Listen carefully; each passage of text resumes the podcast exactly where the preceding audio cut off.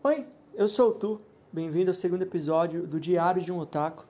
E eu vou continuar para vocês a história de como que eu fiquei animado e vislumbrado com as músicas de anime, com as bandas de anime, como que isso me levou até a Sugoi, como que isso me trouxe até aqui, né? Como que foi essa jornada. E eu vou aqui contar para vocês como que foi. Eu tava no Ressaca Friends 2008, quente pra caramba, lotado, e aí eu vi, se eu não me engano, foi a banda. Não sei se foi 2008, 2009, 2007, mas foi naquele período ali. Eu vi a banda que tinha um grande amigo meu cantava, que era vocalista, que era o Vini Fire, que até hoje é meu brother, trabalha comigo aí também. Grande abraço pra você, Vini. E eu vi aquilo, vi aquela banda, vi o Vini no palco com aquela presença, com aquele carisma. E eu falei, é isso que eu quero pra minha vida, eu quero fazer isso.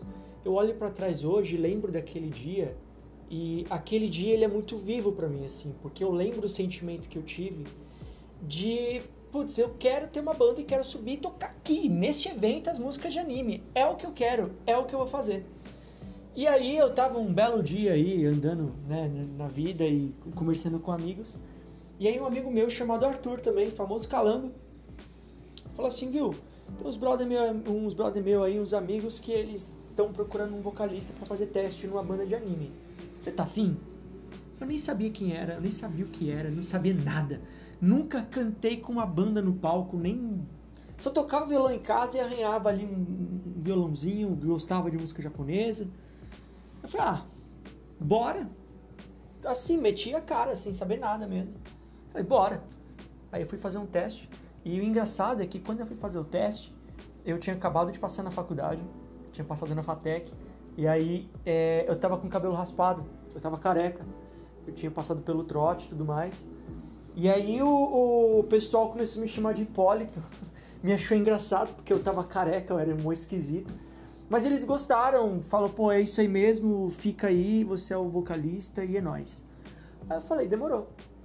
Aí a gente ficou ensaiando, a gente ficou ensaiando, até que a gente fez os nossos primeiros shows.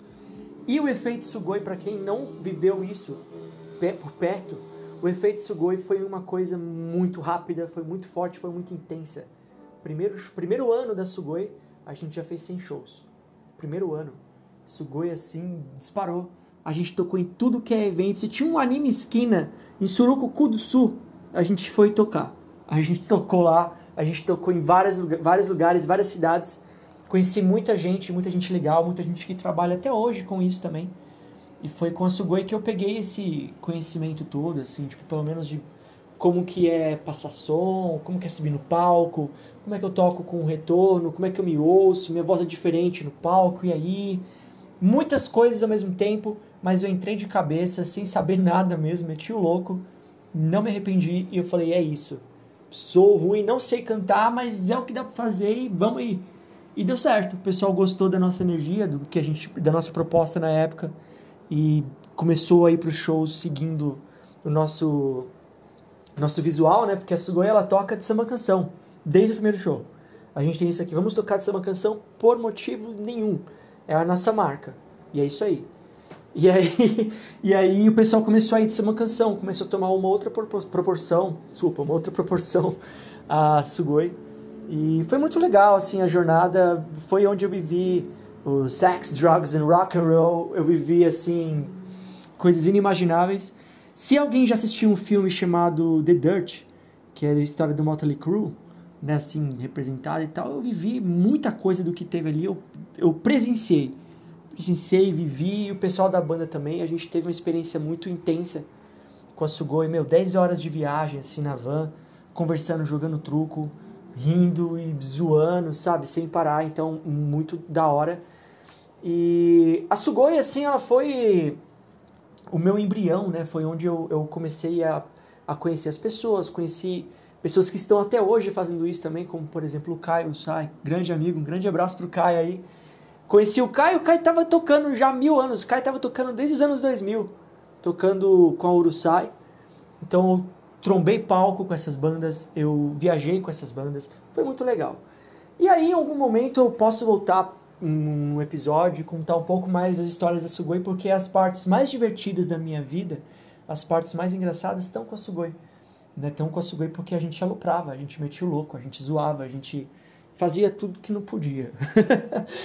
é, e na Sugoi foi quando eu comecei a cantar as músicas de anime, né? Nossa setlist tinha muito rock e muito anime. Então a gente tocou, fazia aquele mesclado ali com Rage, é, Rage Against the Machine, System of a Down. E aí colocava também um, um Fullmetal, Naruto, que tava muito em alta Naruto na época. E aí eu, eu comecei a cantar sem saber japonês mesmo, assim, metendo louco. Foi muito legal, mas assim, também sofri um pouco, né? Porque é muito novo e quando você está cantando uma outra língua que não tá perto do que a gente tem aqui, essa língua latina, né? Então era muito maluco, cantava tudo errado, tudo torto, inventava as letras no palco mesmo, e era isso aí, e a gente se divertia, né? Isso que era, era legal. E assim, né, é, depois de uns anos, a Sugoi ela acabou dando uma pausa, entrou numa pausa aí sem volta, é, sem, sem volta programada, entrou no hiatus, e eu fui fazer som com a Velvet, fui fazer som com um power metal e tal.